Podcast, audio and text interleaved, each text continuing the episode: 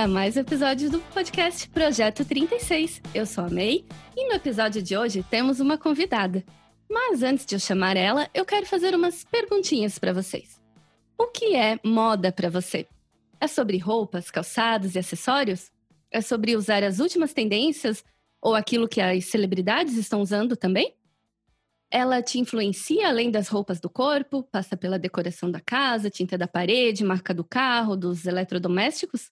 E a etiqueta, a marca, importa para você?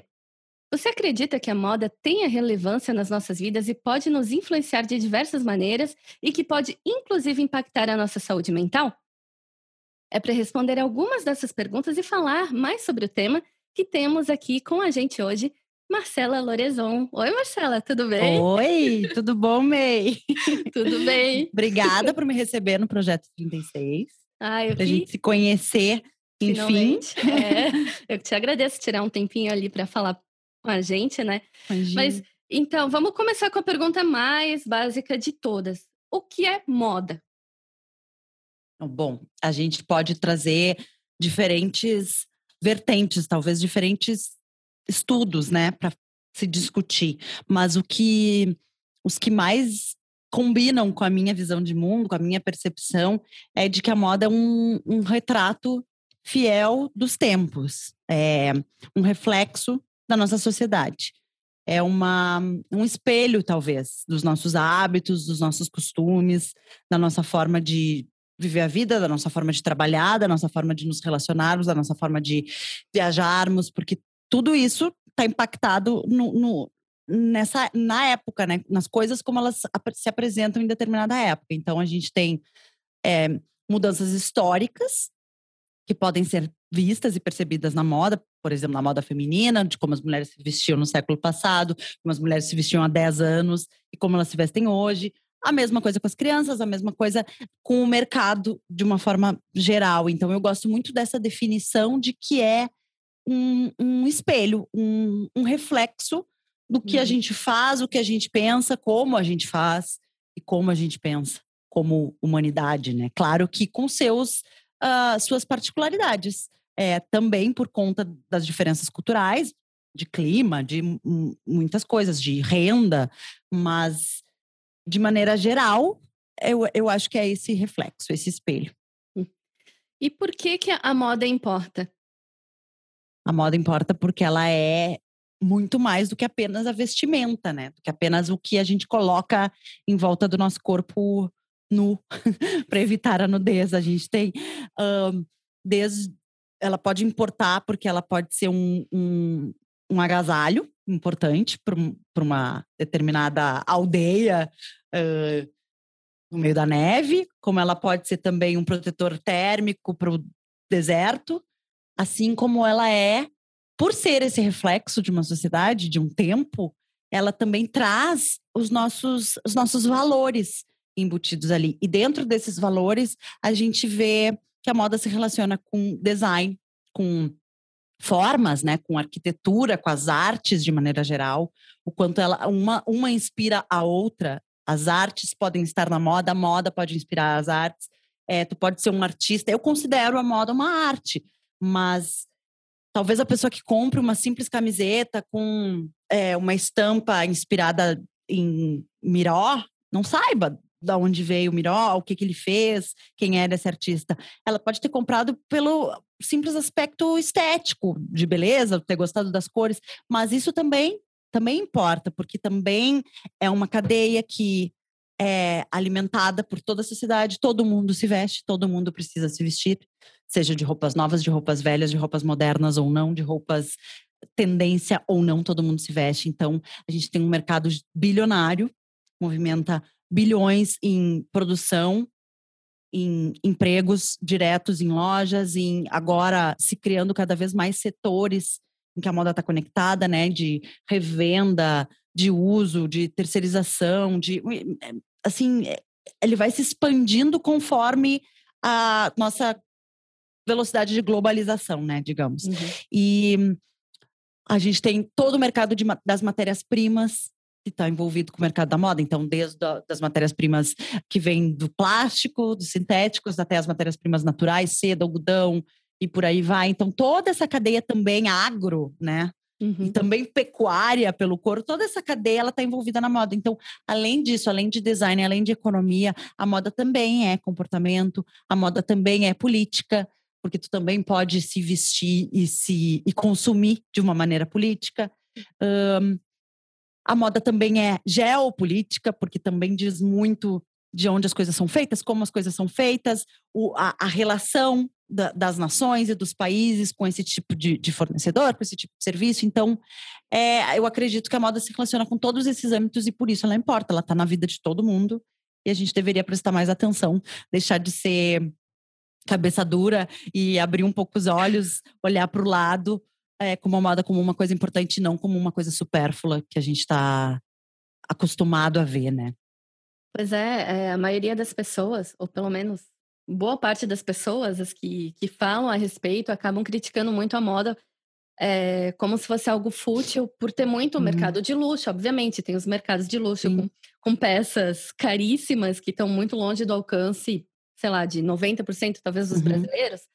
Mas ela vai muito mais além do, do que a peça que a gente coloca no, no corpo, né? É importante a gente saber de onde, de onde vem aquela peça, como ela foi feita, porque tudo isso impacta na nossa sociedade, como aquelas cadeias que a gente conhece de, de produção que acabam é, se utilizando de trabalho uhum. infantil, uhum. que às vezes a pessoa não para para pensar que está vestindo uma blusinha ali de 10 reais, porque tem alguém é. sofrendo, é. né? Pra blusinha chegar a 10 reais, tem alguém que tá deixando de comer, tá, tem alguém passando. Então, eu, eu acho muito legal. É, a Marcela vai falar mais no, no final, ela vai falar um pouco mais a respeito do podcast, que ela começou recentemente. Mas uma das propostas do podcast é justamente essa, né? É mostrar para as pessoas que, que a moda é muito mais só do que pegar, botar uma roupa no corpo e sair. Ela pode influenciar, ela pode e influencia muito a nossa vida inclusive a nossa saúde física, a nossa saúde uhum. mental. Porque uma das coisas que me motivou a fazer esse episódio é realmente o fato de eu ler muitos arti artigos falando sobre como as pessoas, nesses tempos de pandemia, passando mais tempo em casa, elas têm passado mais tempo isoladas e acabaram desenvolvendo mais problemas relacionados à uhum. saúde mental por estarem em casa. Mas uhum. o que, que uhum. isso tem a ver com moda? O que, que tem a ver com moda, que eu estava lendo muito a respeito, daí tu pode falar melhor pra gente, que é essa questão de da gente se vestir, mesmo para ficar em casa, mexe com a nossa autoestima.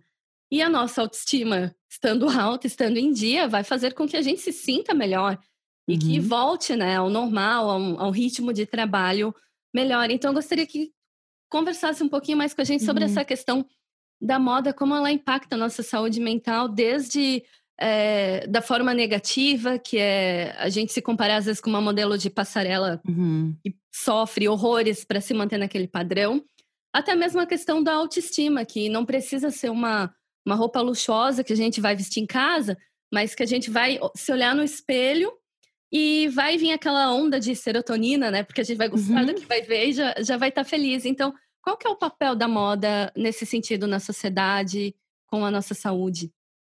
Eu acho que o papel da moda já foi, com certeza, muito mais excludente. Ele é, por natureza, uh, um, talvez, é, não que a, a, moda não é segregadora, tá? Não é isso, mas se criam códigos, né? Uh, isso a gente tem lá, tu pode pegar desde o sistema feudal, assim, que tu tinha as cores, os tecidos que eram Uh, os, dos nobres, as cores dos tecidos que eram da, da plebe. Isso já se criava, criava uma, é diferença, né? Uma, uma separação mesmo. Isso. Com o passar do tempo, esses códigos mudam, as cores mudam, os tecidos mudam, mas sempre vai haver a, a diferença do, do, luxo entre o, o, não luxo. Mas o que eu tenho visto, e aí eu acho que entra mais do que nunca o papel da moda como uma coisa para todos. É, e eu vejo a moda cada vez de uma forma mais simples e mais objetiva, sabe? No sentido de que é isso.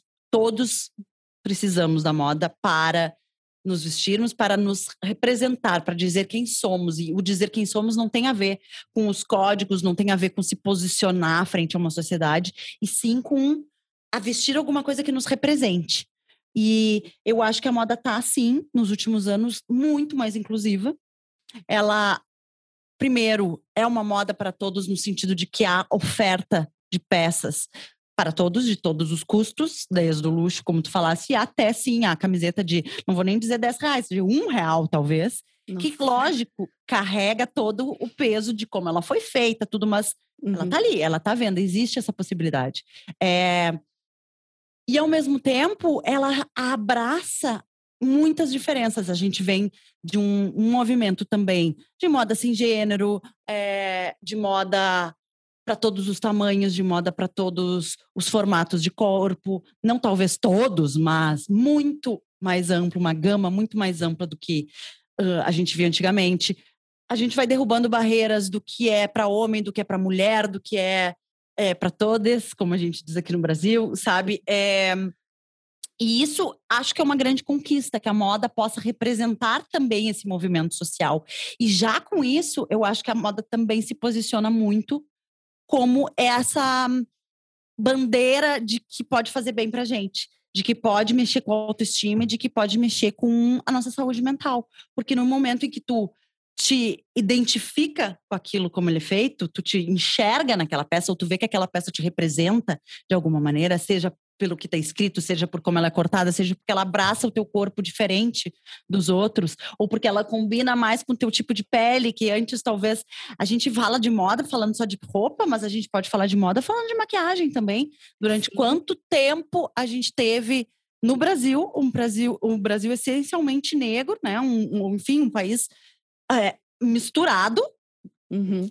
Todas as origens, a gente tem carga europeia, a gente tem carga africana, a gente tem carga portuguesa, a gente tem carga, nossa, é, de muitos, indígena muito forte, os tons de pele com variações gigantescas e mulheres que não conseguiam encontrar uma maquiagem para o seu tom de pele por marcas feitas no Brasil. Isso definitivamente mexe com a autoestima. A mulher que está interessada em se maquiar e não encontra uma base para o seu tom, amarelado, mulato, negro, branco ou branco muito alvo, uh, se sente excluída daquilo. E a mesma coisa pode acontecer com a roupa, sabe? Sim. O, não, não caber no quadril da brasileira, ou no meu caso, que tem um corpo muito mais é, parecido com o da minha nona, da, das minhas tias italianas, não fechar na cintura e sobrar no quadril, porque o meu não tô no padrão brasileiro.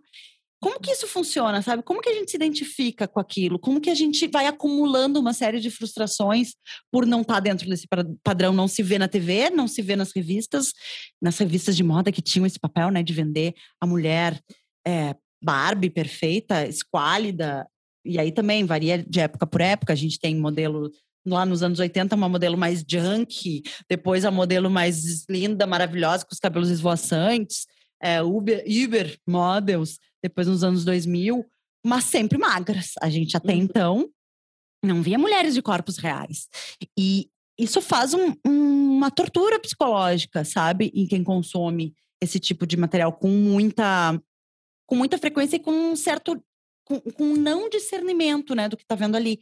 Mas eu acho que esse discernimento ele só se dá quando a autoestima tá tá legal e tá trabalhada, porque se tu recebe esse tipo de mensagem de todos os lados, é muito difícil tu conseguir é diferenciar que não é tu que é diferente, que a grande maioria não é aquilo ali, que aquilo que está sendo representado ali é uma fatia ínfima da sociedade. Uhum. E o uhum. que eu acho, e aí, indo para tua pergunta assim, do que tu falaste de pandemia e do se vestir e do se arrumar, eu acho que a gente viu isso muito claramente uh, por dois lados. Um, de que dá para ser nós mesmos na pandemia, é, a pessoa que não gosta de se arrumar, eu digo se arrumar, sei lá, talvez estar montada num salto para ir trabalhar, numa saia, não sei como, não tem nada a ver com aquela mulher.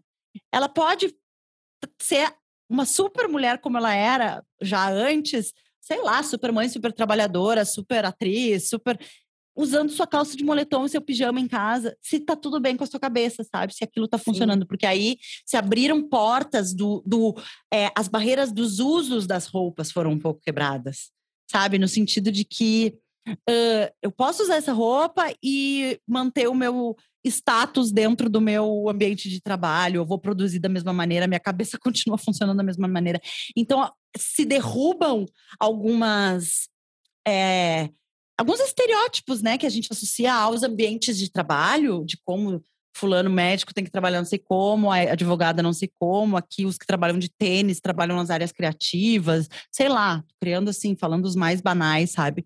É, e de ver que isso pode ser derrubado mas ao mesmo tempo de ver que por ser tempos tão estranhos, por a gente estar tá passando por uma falta talvez de, de rotina, de convivência social, é, uma série de privações, esse hábito do arrumar-se pode fazer, do não se arrumar-se, né? Ou pode fazer mal, não ter o hábito, ou deixar de tê-lo, de se cuidar de maneira geral. Não vamos nem falar da roupa, né?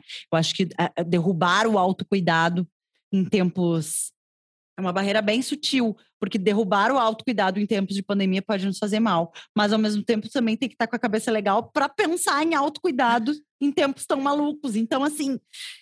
Mas eu vejo como uma coisa muito essencial, assim. E também, eh, pensando em, em tendências e em futuro, já está se vendo e já está trazendo muito do que a pandemia colocou à tona, na superfície, para o mundo da moda, sabe? É, é os abrigos que estão indo para a rua de todas as maneiras, com outras modelagens, sendo ofertados por marcas que antes não vendiam esse tipo de produto. Aqui no Brasil, agora no inverno, a gente está chegando, né? Final de maio, chegando em junho, uh, os puffer jackets, uh, os duduns, aqueles fofinhos, uhum. quentes que a gente usa muito na Europa para o frio, porque é uma das coisas que protege do vento, protege do frio, chegando com muita força aqui, em diferentes estilos derrubar um pouco o salto, botar tênis com tudo, bota com tudo. Essas coisas a gente vai vendo esse tipo de reflexo, mas assim, eu acho que é quase que uma conquista, sabe? Social poder trazer isso. E se tivesse que levantar alguma bandeira assim nessa pandemia, seria do tem que se cuidar de alguma maneira, porque que nem tem um meme aqui na internet que rola que é de que tá todo mundo mal, uns só estão um pouco melhores que os outros, porque falando em termos de saúde mental, acho que todo mundo foi afetado, né?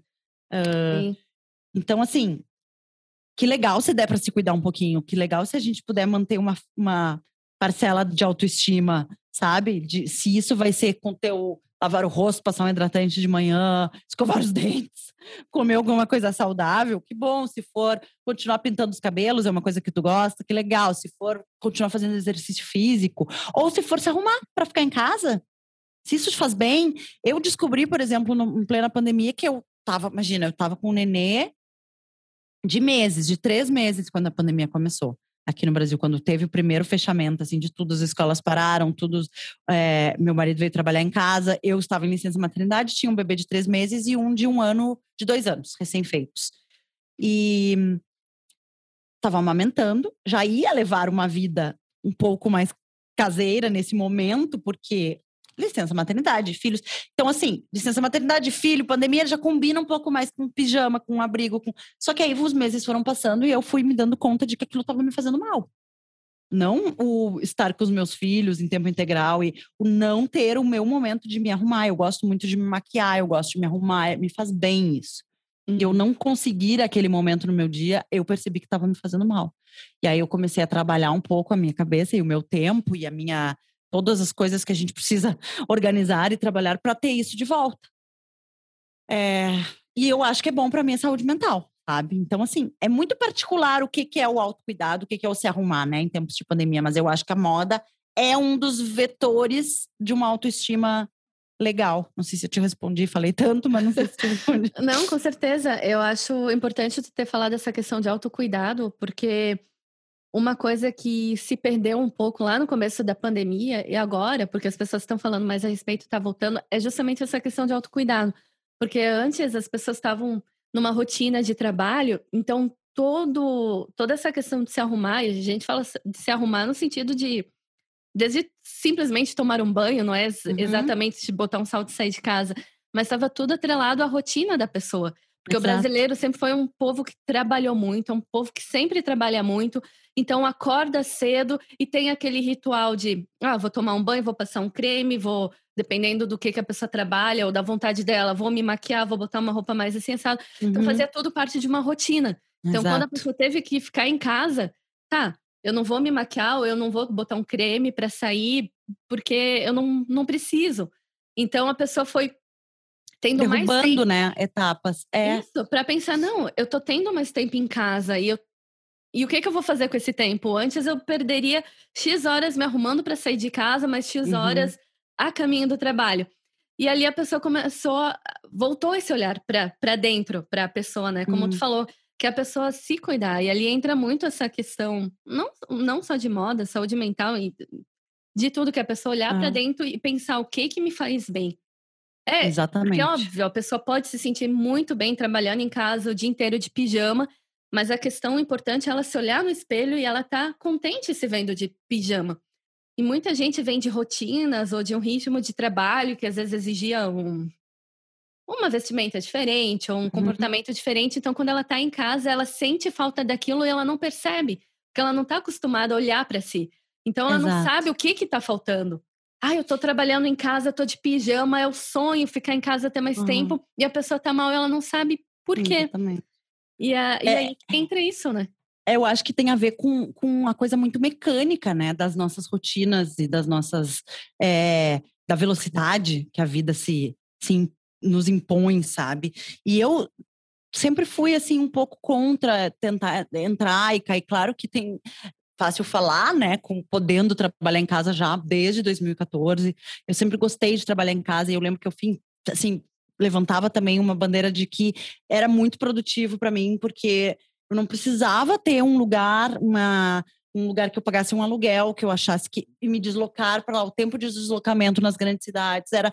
Eu não tinha filho, eu não tinha nada, eu morava sozinha e eu achava que era muito produtivo, porque eu me organizava bem naquilo. Então, para mim, a pandemia nesse sentido não foi uma, uma grande diferença. E eu tinha um, mas eu também tinha um ritual, que era de tomar meu banho, tomar um café, me arrumar arará, e sentar e ir trabalhar. Mas eu estava sempre arrumada, eu gostava daquele. Fazia parte do meu autocuidado estar em casa trabalhando daquela maneira. Até porque tinha alguma coisa na rua, voltei meio uma reunião, alguma coisa assim.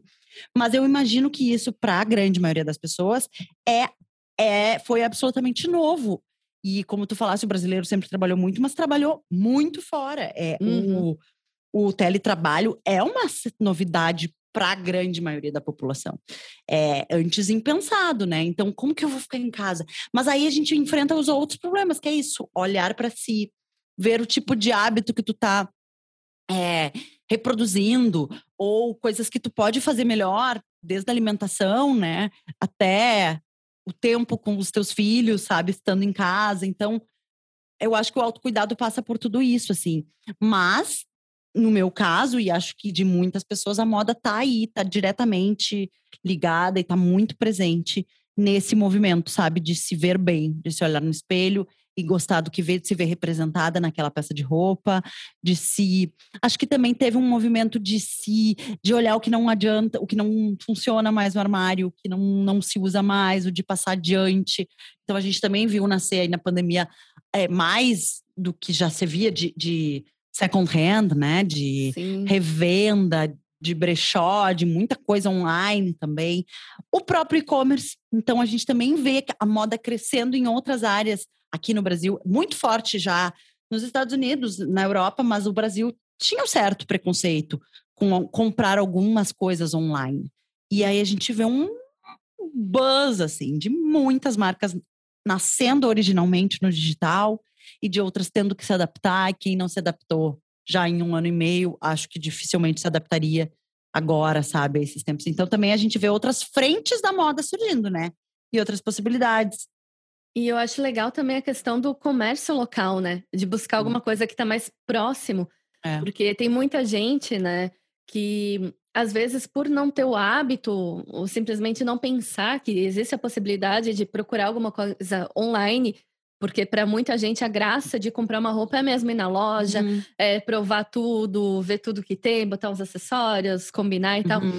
Só que por isso não ser mais possível de, de às vezes ir para uma loja grande, alguma coisa, a pessoa com, ou com, por medo de sair, ou por não ser possível Sim. sair, acaba olhando também mais ao seu redor. Ah, eu tenho, sei lá, eu lembrei então que uma amiga de uma amiga minha começou um, um negócios com, com joias artesanais, uhum. uma enfim, uma marca de, de roupas assim é, mais sustentável, porque agora Exato. também tem, tem muito disso. As pessoas acho que estão pesquisando um pouco mais na né, questão de sustentabilidade. E eu acho que é, ali é outra coisa que importa muito, né, pra, é. gente. E essa questão do comércio local, de, de ajudar também mais o comércio local, né? O que que, que, tá nos ao redor. E por comércio local, é. não quero dizer só a pessoa que começou o um negócio em casa, mas sim não, lojas, claro. empresas que, que são pequenas, né? Só, só que não são essas multinacionais que a gente está tá acostumado, né?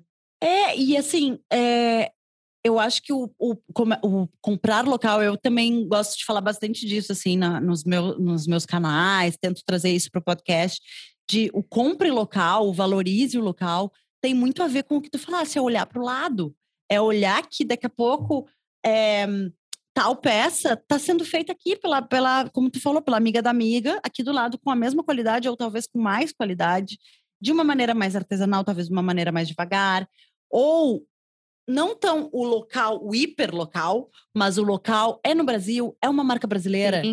É, eu lembro que eu fui criticada que eu, um, uma vez eu, eu fiz uns stories sobre uma marca, uma amiga minha que abriu uma franquia de uma marca de São Paulo, que já tem 35 anos em São Paulo, e aí estavam criticando a posição política da marca, sei, e eu disse, gente, o que, que é isso? É uma marca. Sabe o que é ter 35 anos no Brasil? Uma loja? Nossa. Essa, essa pessoa, é essa poucos. marca, ela é vencedora, entende? Ela é vencedora porque ela luta contra todo todo o problema da cadeia da moda no Brasil. E ela produz no Brasil com fornecedores brasileiros, desenho, design brasileiro e agora tem uma franquia aqui na minha cidade. Como que eu não vou valorizar isso? Por quê? Sim. Porque então assim, acho que o local ele se expande para isso, para o nacional, para como é feito. Uhum. Mais do que nunca também, como tu falasse, sustentabilidade e transparência, sabe, para as marcas. Acho que isso é uma das outras, são outros pilares assim que a gente pode é, perceber que se tornam cada vez mais importantes para o consumidor. O consumidor tem mais interesse em ver do que, que a peça é feita, como ela é produzida, se, se de alguma maneira aquela marca se envolve, se importa com as etapas de sustentabilidade, porque a gente fala de sustentabilidade não é ser, não tem nada a ver com ser reciclável, né? É Sim. ser é, economizar na água que o jeans é feito, é pensar é, em como aquele produto é, se é ou não é biodegradável, com, com da onde vem o algodão que aquela roupa é feita. São, são vários fatores, né?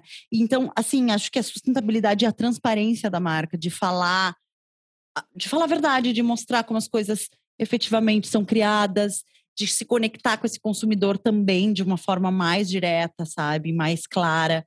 É, tudo isso para mim passa por um é, por uma gama de inclusão de inclusão e de inovação social, hum. sabe? Porque tu pode gerar uma modificação na tua comunidade, na tua sociedade, por meio da moda, por como a moda é feita. E isso também se viu muito forte na pandemia, porque uh, as pessoas continuavam tendo que comprar. Então elas descobriram o e-commerce de alguma maneira, talvez não comprassem antes, descobriram os seus vizinhos que estavam vendendo por WhatsApp, descobriram que a loja que elas gostavam que estava fechada podia, tinha um, um, um canal, um outro canal de vendas, e foram criando estratégias para isso e, ao mesmo tempo, modificando sua, sua forma de consumir, prestando atenção é, no que estavam comprando, porque as roupas precisavam chegar. no meu caso, meus filhos continuaram crescendo. Eu lembro que abril, maio do ano passado, começou a esfriar. Eu, meu Deus, nenhum dos dois tem roupa de frio, assim, preciso comprar roupa de frio. Onde que eu vou comprar? Tinha que fazer uma escolha do online, né? Não tinha. Aí tu vai, tu começa a procurar roupa, aluguel de roupa, roupa usada, brechó, uh, marca tal que vende online, a marca da loja daqui, perto da minha casa, que eu sei que vende coisa boa, como é que ela tá atendendo? Manda entregar em casa. Então, tu também vai modificando a forma como tu consome, como tu percebe, né? A moda ao teu redor, assim. É... E eu acho é. que isso entra muito também nessa questão que a gente está juntando a questão da moda, o porquê que a moda importa e o que que moda tem a ver também com saúde mental, porque Sim, a partir porque além da autoestima, acho que também a partir do momento em que a moda se torna mais acessível, ela, ela faz com que as pessoas se sintam menos excluídas. É. Há algum tempo, quando se falava em moda, sempre se pensava em grandes marcas nacionais ou muita internacional, muito desejo de consumo de, vinha de marcas de produtos internacionais. Era o grande desejo, poder comprar, uhum. sei lá, alguma qualquer coisa aqui que viesse de uhum. fora. E agora eu acho que a gente está valorizando mais o que, que, é de dentro, o que, que é mais é. do Brasil, o que, que é bem brasileiro. Isso é mais acessível para as pessoas, tanto pela, eh, pela distância, né, geograficamente falando, e também pelo bolso, porque produtos nacionais acabam, dependendo do produto, acaba saindo mais barato do que comprar é. o internacional. Isso faz com que a pessoa, na hora de se vestir, se sinta melhor, pensando, nossa, eu, eu, eu tenho também, porque querendo ou não, a gente tem na gente esse, essa questão do pertencimento. Isso é uma coisa histórica uhum. que isso não vai. E não é só com moda, tem a ver com tudo na nossa vida. Sim. Mas até na hora de sair, eu tava. Uma das coisas que eu tava lendo sobre essa questão de estar em casa era justamente isso. Porque a moda, pensar, ah, não, eu vou me arrumar agora. Uma das coisas que afetou as pessoas era o fato de que elas estavam isoladas, não podiam sair para ver os amigos ou se encontrar ou ir para uma festa, qualquer coisa. E o que que tem, o que que faz parte de sair ver os amigos? Um ritual de se arrumar, não, hoje eu vou botar um, eu não vou botar o tênis branco, eu vou botar o tênis amarelo, uma coisa mais uhum. colorida, que é o ritual, não, eu vou sair porque eu vou encontrar amigos. Porque querendo ou não, todo mundo pensa no que está vestido, vestindo. Claro. A moda ela não é completamente desimportante para ninguém. Por mais que as pessoas pensem, não me importo com moda, eu visto qualquer coisa, até o fato de não escolher alguma coisa é fazer uma escolha. É, exato, e, concordo. E eu acho que isso, que isso é importante também para a gente agora, olhar âmbito nacional, o que que, o que que a gente pode melhorar na nossa economia, na, gente, na nossa sociedade e na gente também, né, como ser humano. É, é que assim, é difícil tu fugir do, do tu pode tornar a moda menos excludente e muito mais inclusiva e, e para todos, mas ela vai continuar dentro do inclusiva tendo as suas, é, as suas, é uma palavra que é um pouco tribos, sabe? Talvez um pouco pareça meio tia, assim, falando, um pouco as tribos. Mas não, os seus grupos, a suas, sua identificação, tu ainda vai conseguir é, identificar grupos e maneiras e é, lugares pela moda, porque justamente ela é esse espelho. Então, sim, é, no momento em que a advogada brasileira de Porto Alegre que trabalha de saia, lápis e salto há 20 anos, continua usando saia, lápis e salto porque ela quer se ver dentro daquele grupo, é, existe uma moda determinada ali. É, é, talvez ela precise repensar isso no momento em que ela já não sai mais para trabalhar, em que ela não está com seus pares, ela não encontra os, né, os mesmos, mas é, é difícil que a pessoa tenha uh, isolamento total, sabe, de um grupo social. Isso não uhum. existe. É, é, essa vida, claro, não sei lá, um lugar onde não há é, pessoa viva sozinha, mas a gente busca essas ferramentas de identificação e no momento em que a gente encontra e que, que serve para mim, que funciona para mim botar isso, é muito satisfatório, né? Nos faz bem, nos faz. E quando tu ainda pode, junto com isso, movimentar a economia do teu lugar, do teu país, fazer o bem para o planeta, ajudar uma marca que tu acredita. São várias coisas que podem estar embutidas dentro desse consumir dessa maneira, né? Então, eu acho legal isso, assim, de pensar um pouco mais longe, sabe? Quando a gente faz uma escolha de moda. E não só na nossa vestimenta. Ainda falando em mercado nacional, é, assim, eu uso muito o Instagram e eu tenho percebido que muitas das marcas brasileiras, eu não sei dizer em porcentagem, ok? Mas eu percebo assim que muitas, muitas marcas, assim, lojas online têm o serviço de venda pelo WhatsApp. Porque é uma coisa assim muito, muito pessoal. É. Isso, isso é uma coisa que faz também muita diferença, porque aqui na, na Europa, de maneira geral, a coisa é sempre muito fria. Não tem nem uhum. vendedoras em loja. Assim, óbvio, estamos falando assim do padrão, né? Não de claro, claro. Maison, Maison aprendi contigo, maison luxuosa e tal. Mas tu vai numa loja de departamentos ou numa loja qualquer de uma marca, aqui tu vai, tu entra, se tu não sabe o que tu quer, tu vai ficar perdido, talvez tu vai ter alguém que tu possa perguntar, mas eles uhum. não estão preparados, eles não são vendedores, eles são atendentes, vão te dizer, uhum. quer calça jeans é aqui, quer blusa é lá, uhum. mas a pessoa vai lá e escolhe. Não, não tem aquele serviço de atendimento. Muito menos de, oi, eu sou fulana, vendedora da loja Nossa. tal, chegou tal mercadoria, posso te entregar em casa, imagina. Isso eu sei, é uma coisa muito brasileira, né? Sim. E eu acho isso ótimo, sabe? Essa atenção que a gente recebe. Uhum. Né? E tu vê, e ao mesmo tempo somos muito criticados por prestar serviços de maneira mais, é, talvez, desleixada. Mas eu acho que é, uma, que é um julgamento bem errado, assim. Acho que na área da moda a gente tem ótimos profissionais, sabe? Eles, é, é isso, assim, eu posso hoje comprar da minha sei lá, o que uma vez eu fui lá para São Paulo, comprei numa loja X, a pessoa me atendeu bem, eu fico com aquele número daquela pessoa claro, o número profissional da pessoa e ela já sabe, o bom profissional brasileiro da loja, ele sabe do que tu gostou, o que tu comprou uhum. e é, quando tiver alguma coisa semelhante como essa, ela vai te oferecer e ou tu vai procurar e ela pode mover mundos e fundos e te trazer lá, te mandar lá de São Paulo porque por quê? Porque ela quer vender mais ou quer vender para ti em vez da loja daqui vender para ti. Então também tem uma coisa que esse calor, esse jeito brasileiro de fazer te traz que talvez essas lojas mais assim, né? Eu quero dizer que tu cria uma relação com a marca e com a loja e com o vendedor, que às vezes é um pouco mais difícil em outros lugares, né? E, isso a gente, eu tenho percebido que tem ficado mais intenso quando tu te identifica também com os propósitos da marca, sabe? Quando a marca é transparente a ponto de responder a todas as suas perguntas de como aquilo é feito, ou porque fala mais com o que tu acredita é, para o futuro, para o mundo.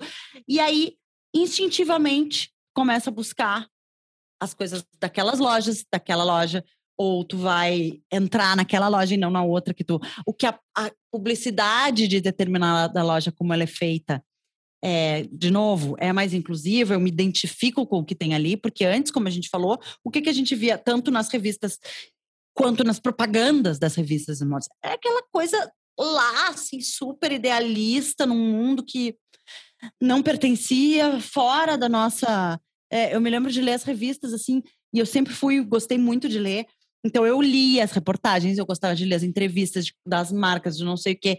E eu lembro que a minha mãe pegava as revistas assim e olhava e dizia: Meu Deus, olha isso, olha o preço desse sapato. Ela gostava de olhar os editoriais e ficar olhando os preços das coisas que vinham. Mas isso aqui tá fora da. Eu falava, mãe, não é isso que, que inspira. Olha para a foto, olha para a matéria, olha para o que está sendo feito. Eu lembro da gente ter esse tipo de discussão, sabe? Mas lógico, era a minha área, era o que eu gostava de ler, de trabalhar.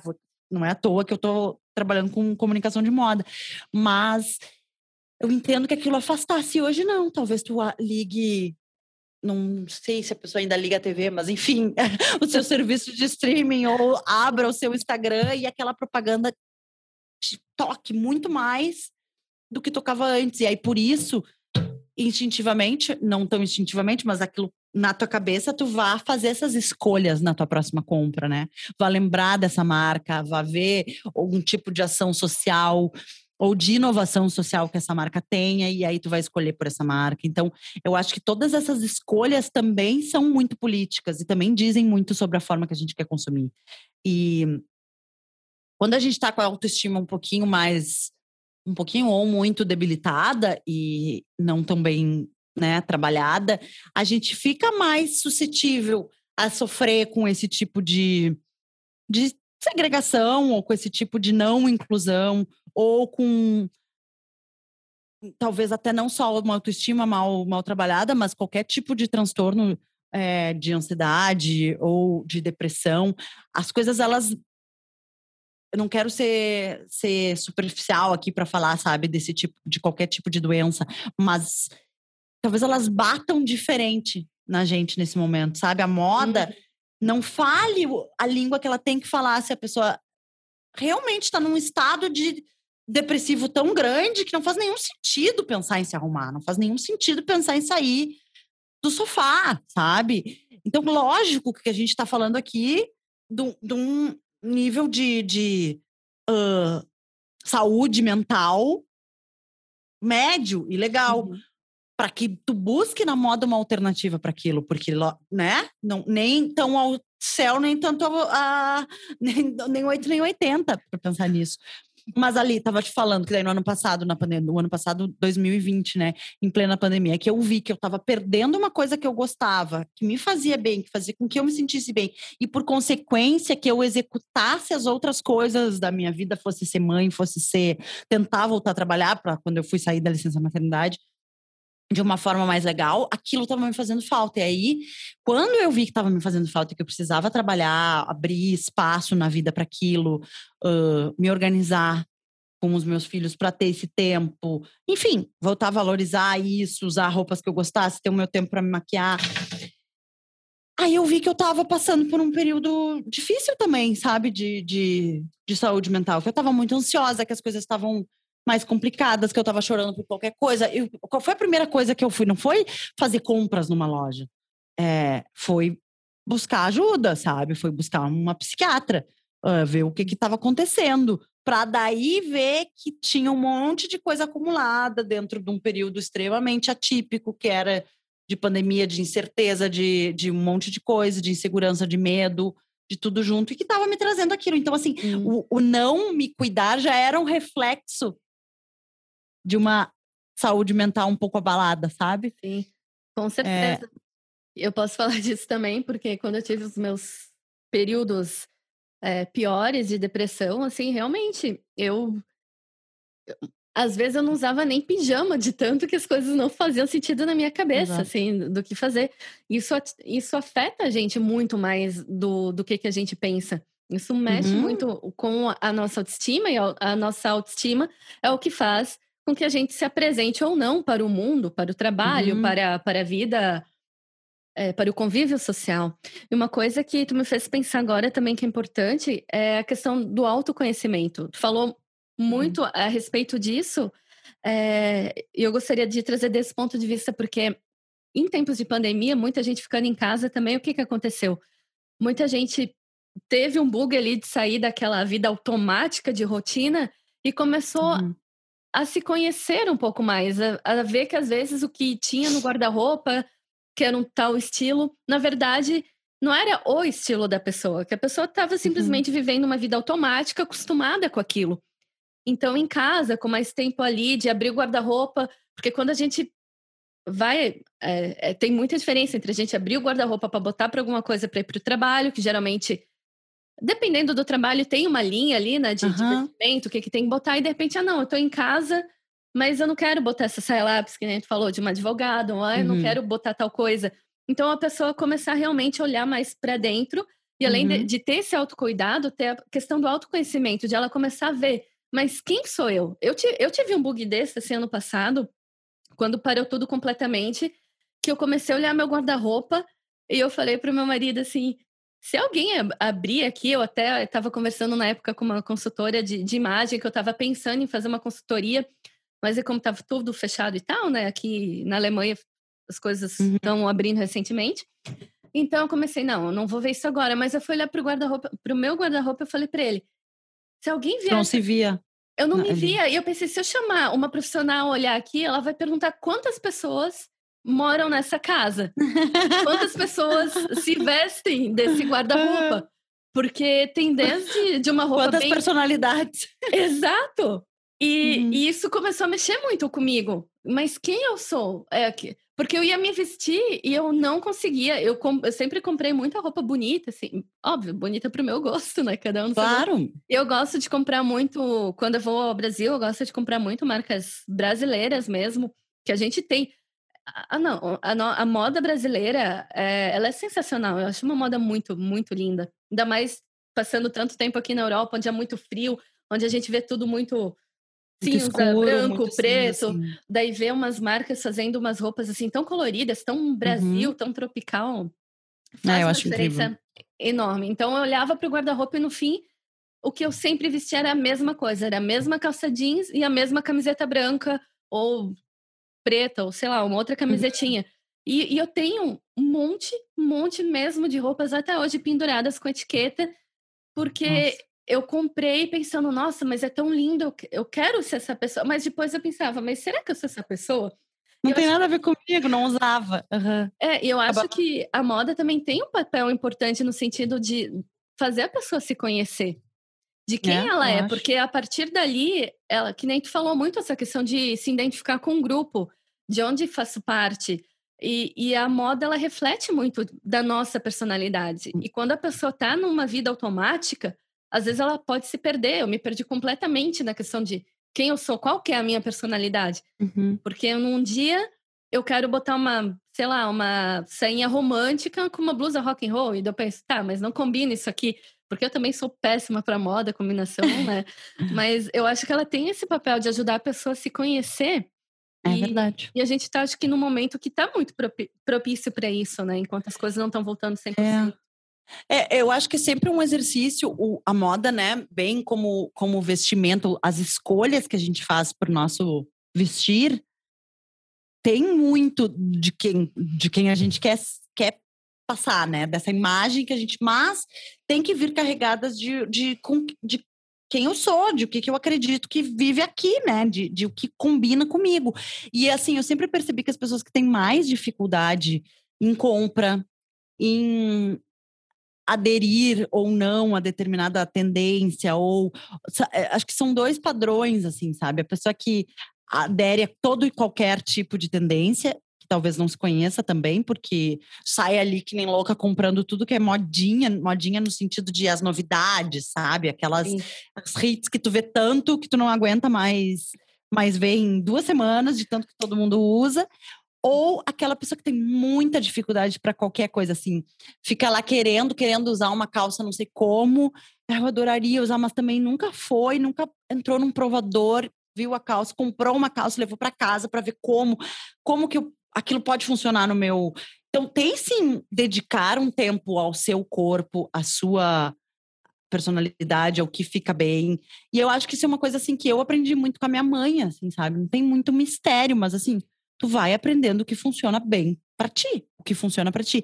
E dentro do que funciona para ti, não funciona no sentido de me deixar confortável, de me uhum. deixar bem no meu corpo, enfim, de como é, tu, as tuas escolhas também são muito mais rápidas e muito mais fáceis. Hoje, eu claro que o ideal é ir para uma loja e provar e né, experimentar tudo. O provador é um é, tira que sabe assim, um tira teima, um determinante. Mas eu posso chegar numa loja em 10 minutos olhar o que, que eu preciso e o que, que vai me ficar bem em mim, já olhando para o tipo de modelagem, para o tamanho, para o tecido, de tanto colocar, de tanto provar. Então, tem a ver, eu, eu sei que eu tenho amigas assim que dizem, ai, vai comigo, preciso comprar, sei lá, um short jeans no verão.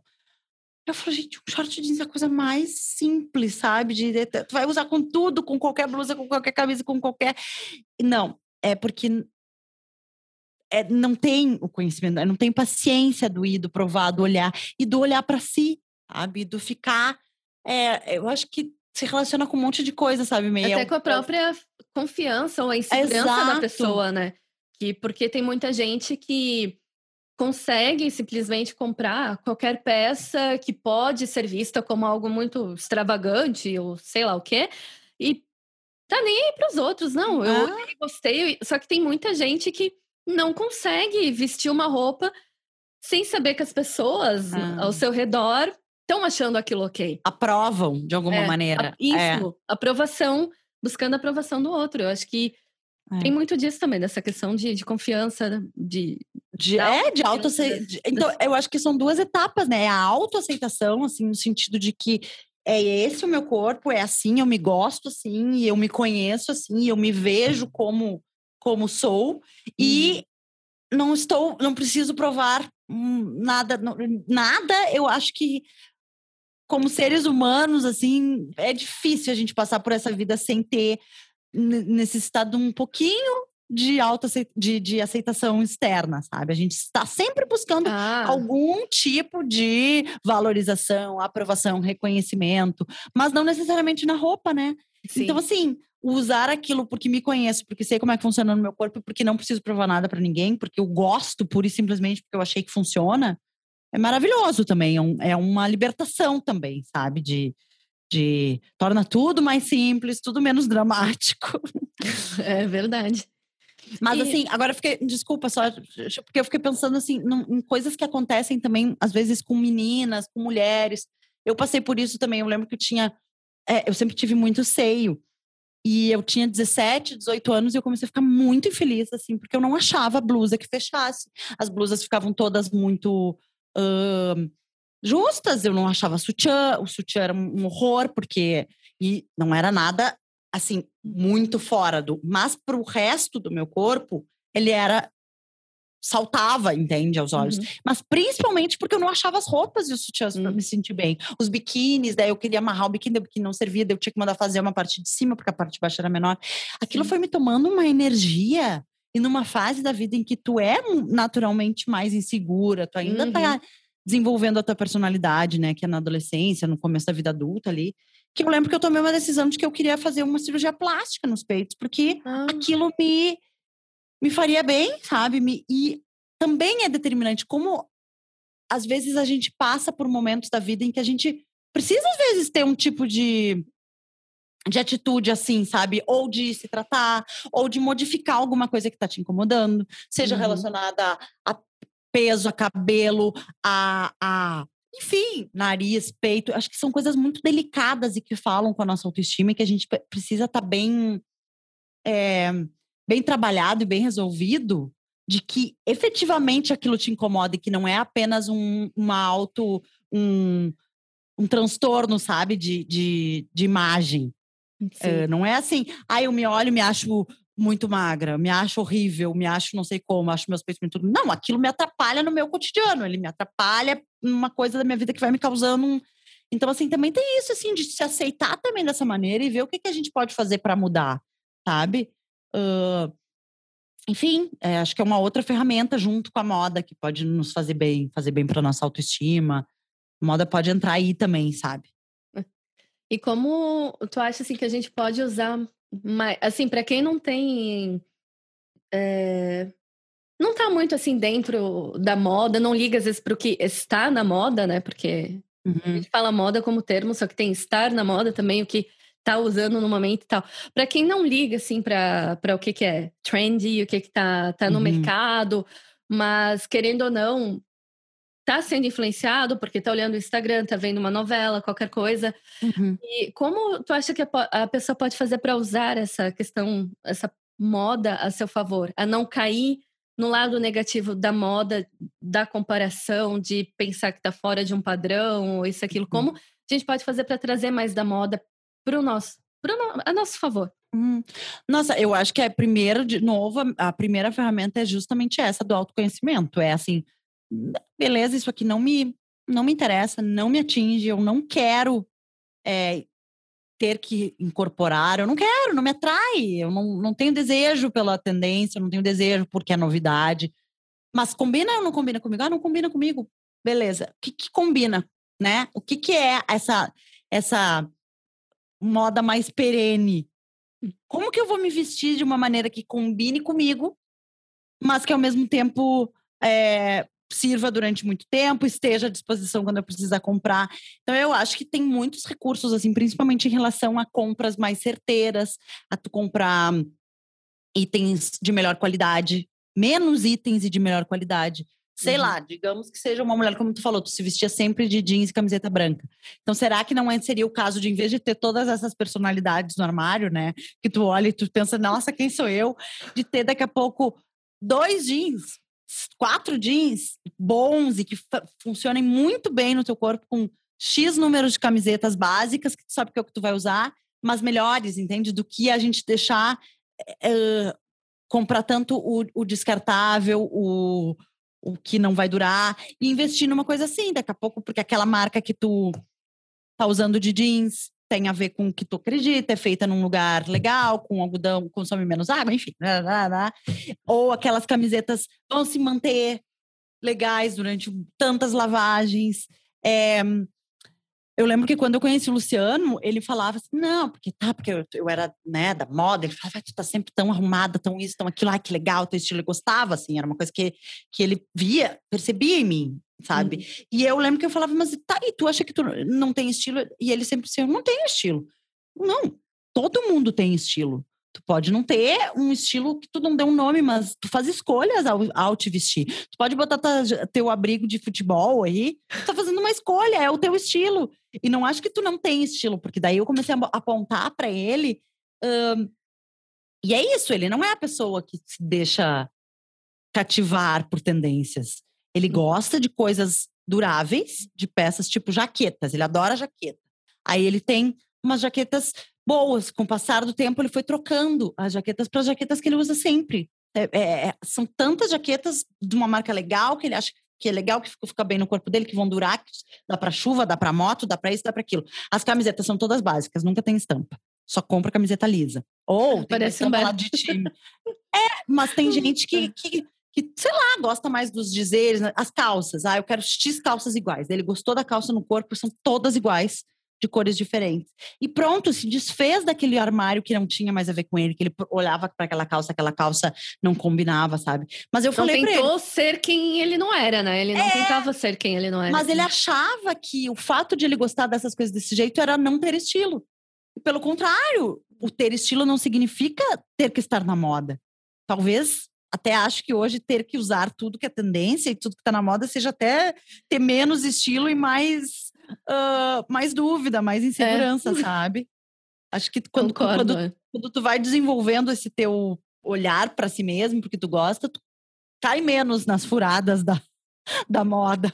É um pouco mais assertivo também nas tendências. Mesmo eu que adoro uma novidade, adoro uma um lançamento, uma modinha, olha aqui, o inverno, não sei o quê sou muito mais criteriosa hoje no que eu vou querer, no que eu vou precisar ou vou desejar para determinada época do que porque agora mesmo estou tirando duas caixas do armário uh, de coisas que faz 10 anos que não faz mais sentido, sabe? E olha que eu tiro bastante, mas elas continuavam ali. Mas assim, uhum. assim, deu, não vou mais usar essa saia com babado curtinha que, gente, não, sabe? Não me vejo mais nela agora, nesse momento da minha vida. Então, acho que tem a ver também tu dedicar esse tempo e até porque, querendo ou não, é, a partir do momento que a gente para para prestar mais atenção na nossa vida, a gente vai ver que com o tempo as coisas vão mudando. Porque se a gente está uhum. numa rotina ali automática há anos, é, a gente vai saindo de fases, né? A é. gente vai sair ali do final da adolescência, que está é, começando uma faculdade, de repente acabou a faculdade. Então, a gente, a nossa cabeça, ela vai mudando realmente com o tempo, e às vezes a gente não vai se ligando nisso, né?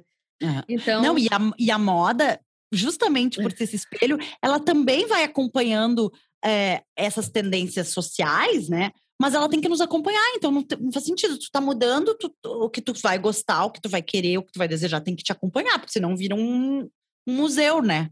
Vira um armário museu e não um armário para ser usado. E eu queria te fazer mais uma pergunta a respeito de second hands ali no, no Brasil, que tu comentou um pouco que isso aumentou agora na, na uhum. pandemia, uhum. né? É, uhum.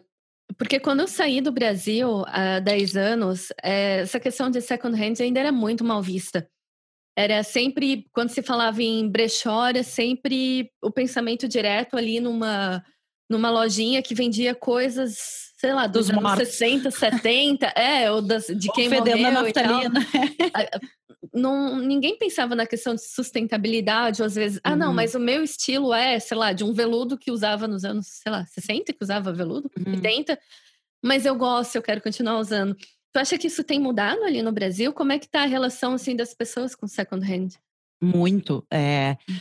Finalmente, eu acho, porque acho que é, já vai tarde, já, já vem uhum. tarde esse tipo de percepção, é porque se criou um, um estigma em cima, como se fosse um negócio, ai, sei lá, é sujo, é velho, é fedendo a naftalina, é do morto, é disso, é daquilo, é as coisas que as pessoas não querem. E não é isso. É muito mais um entendimento de que aquilo pode continuar circulando, uhum. de que uhum. aquilo tem vida útil, não só pela questão sustentável, acho que a da a, o ponto de vista da sustentabilidade é ainda mais recente, mas uhum. primeiro o econômico, de que eu não uso mais e eu posso revender. E eu quero e eu posso comprar mais barato sendo usado. E isso também para o mercado de luxo. Talvez o mercado de luxo tenha sido, agora falando e pensando, tenha sido um, uma porta que se abriu, que abriu para todo, sabe assim, um, um caminho que se mostrou, tenha facilitado esse caminho para toda todo o mercado de second hand, porque justamente por o luxo poder ser vendido. Eu já vendi bolsas que consideradas de luxo, enfim, de marcas que eu gosto de comprar e tal, já vendi porque ela não fazia mais sentido, porque eu achava que eu não usava, porque era um, um, um investimento muito alto que não fazia sentido ficar parada dentro do meu armário. Uhum. Então tu uhum. vende, tu vende online, tu vende em alguma loja, aquele dinheiro volta, tu pode reaplicar, recolocar aquele dinheiro em outra coisa que faça mais sentido para tua vida ou que tu efetivamente vá usar. E eu acho que então o primeiro fator deve ter sido sim, eu não tenho um dado para te dar de que foi isso que, mas cresceram exponencialmente nos últimos anos, nos últimos 5, 10 anos no Brasil. E primeiro pelo fator econômico, de que pode circular, de que é uma mercadoria que pode, pode fazer a economia girar. Uhum. É, eu posso comprar mais barato, eu posso vender, eu posso. Às vezes são peças até que são valorizadas, né? Quando é em second hand. Já me aconteceu de entrar em brechós de que tem peças antigas dos anos 60, 70, que estão mais caras do que uma nova, mas justamente porque elas são dos anos 60, 70, porque não se faz mais daquele jeito, ou porque foi usado por alguém, sei lá, sabe? Tem toda uma. Uh, então, já se está se perdendo esse estigma. E na pandemia, muito forte pelo online, uhum. pelo, pelo second hand online, né? Eu, inclusive, no começo da, da, da da minha empresa, eu trabalhei, fiz toda a parte de comunicação de um um brechó online aqui no Brasil. E era super legal porque a gente chamou algumas pessoas, é, enfim, conhecidas da mídia e tal, para fazer as suas lojinhas naquele brechó. Hum. E aí tinha lá a lojinha da fulana, sei lá, uma apresentadora de TV e tal. Outra lojinha de uma influencer, nem era ainda muita época de, de influencers, mas assim, a pessoa fazia uma seleção de coisas que ela queria se desfazer e colocava para vender lá.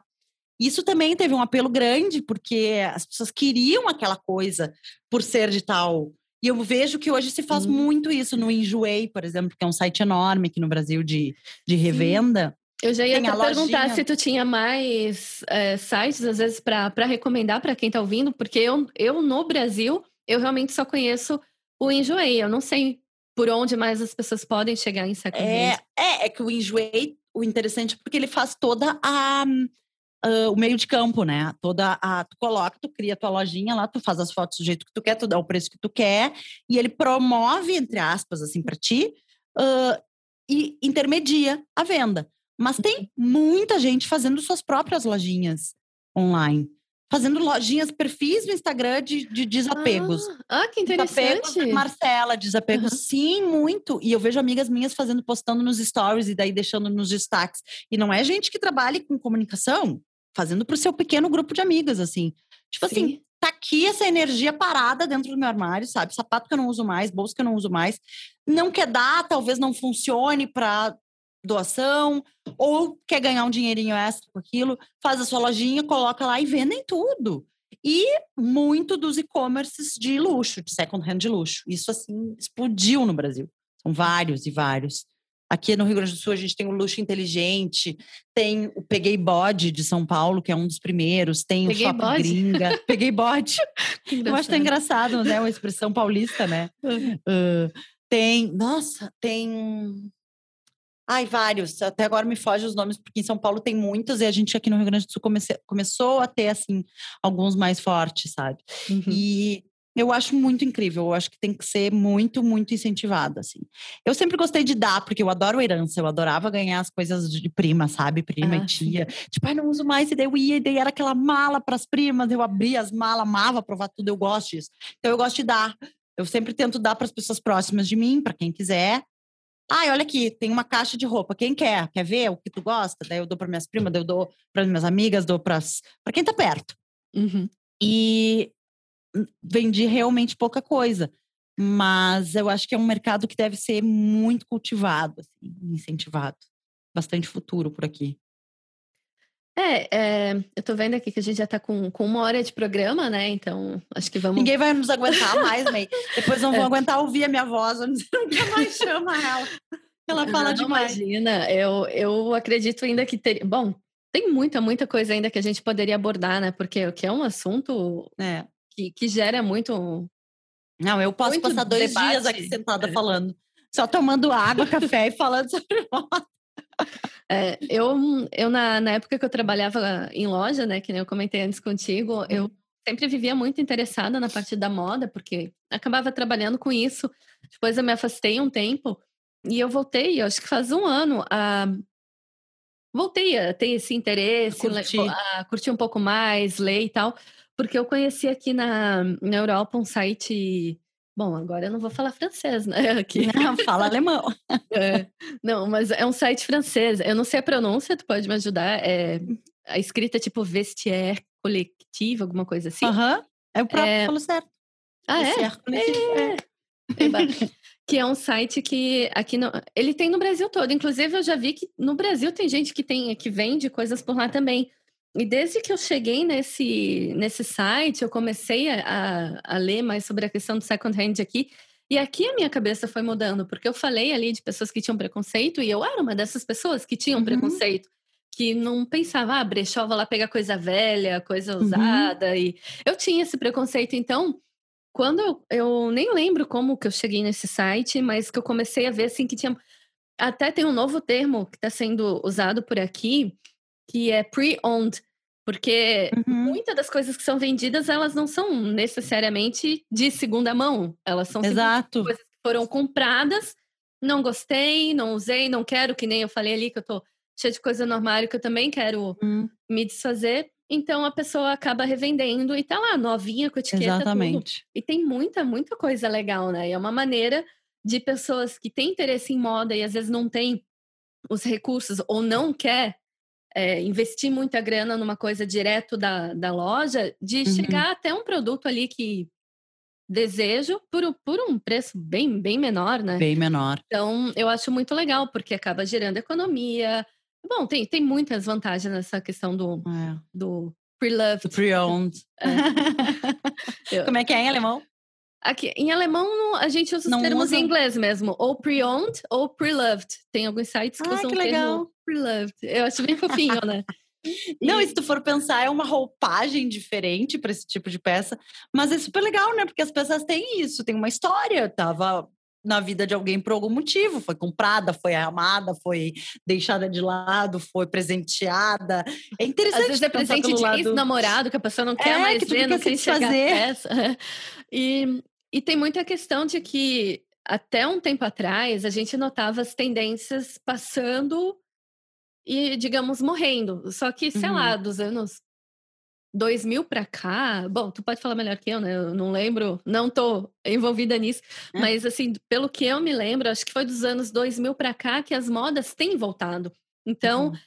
a gente está reciclando muita coisa. Então, tem muita coisa que antes a gente dava é, porque pensava, ai, não, isso não tá na moda, passou e não quero saber. E agora tá voltando, a pessoa pensa, poxa, eu queria. Podia ter guardado. Podia ter guardado. Nossa, é. eu tenho peças assim, ó, que se eu fechar o olho, peças da minha mãe, que se eu fechar o olho, eu queria, sabe, ter comigo. E eu falo, por que que tu não guardou? E ela diz, eu guardei 10 anos e eu não usava mais. E daí não tem por que manter. E tem é. coisas que estão comigo, tem os cintos, tem os vestidos e coisas que estão comigo, que eram dela.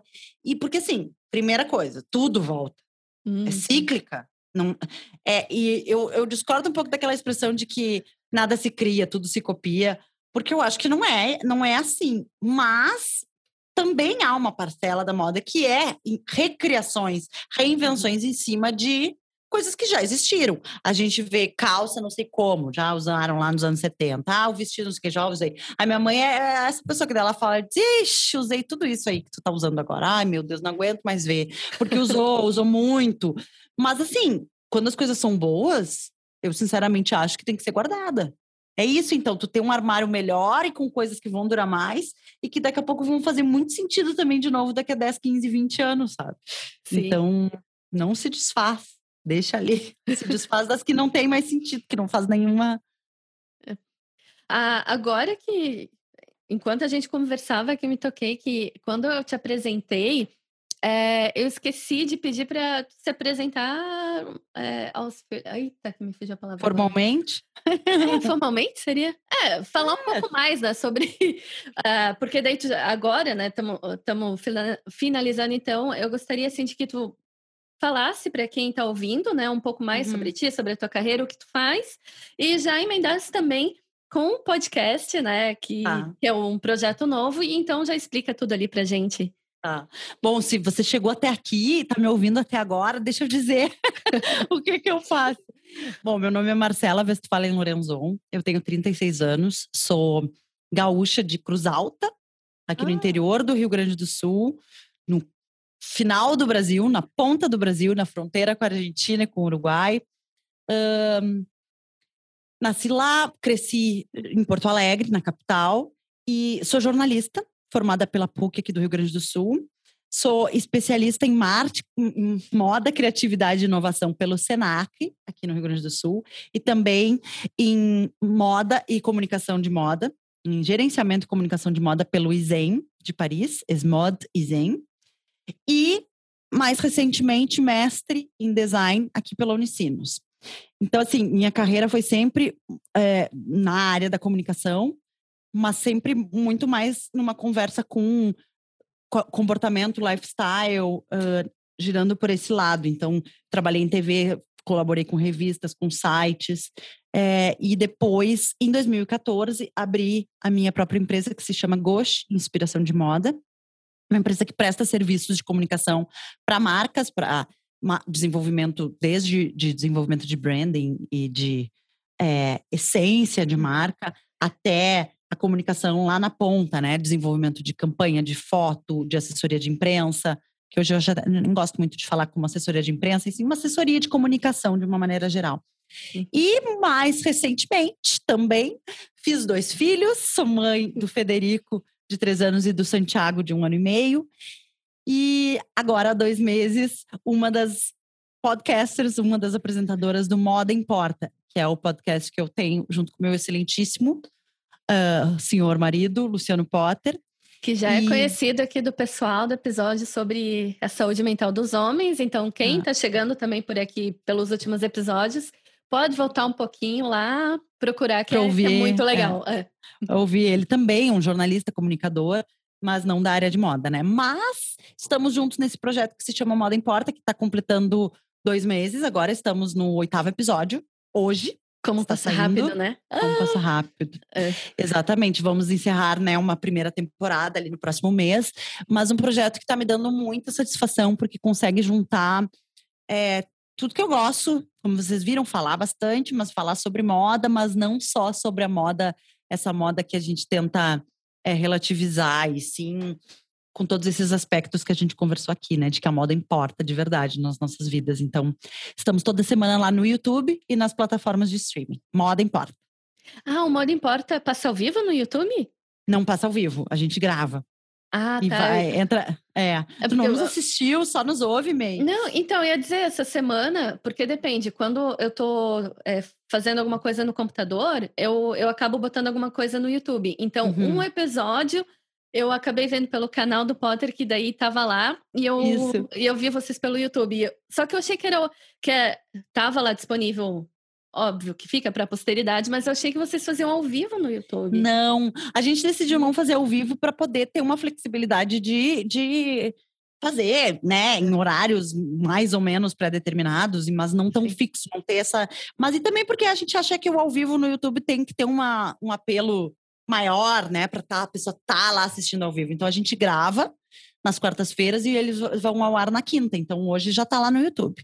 Nosso oitavo episódio de Moda Importa. E a gente fala de tudo, mas um pouco cultura pop, comportamento, ai, até as, enfim, de tudo. Ah, é muito bom.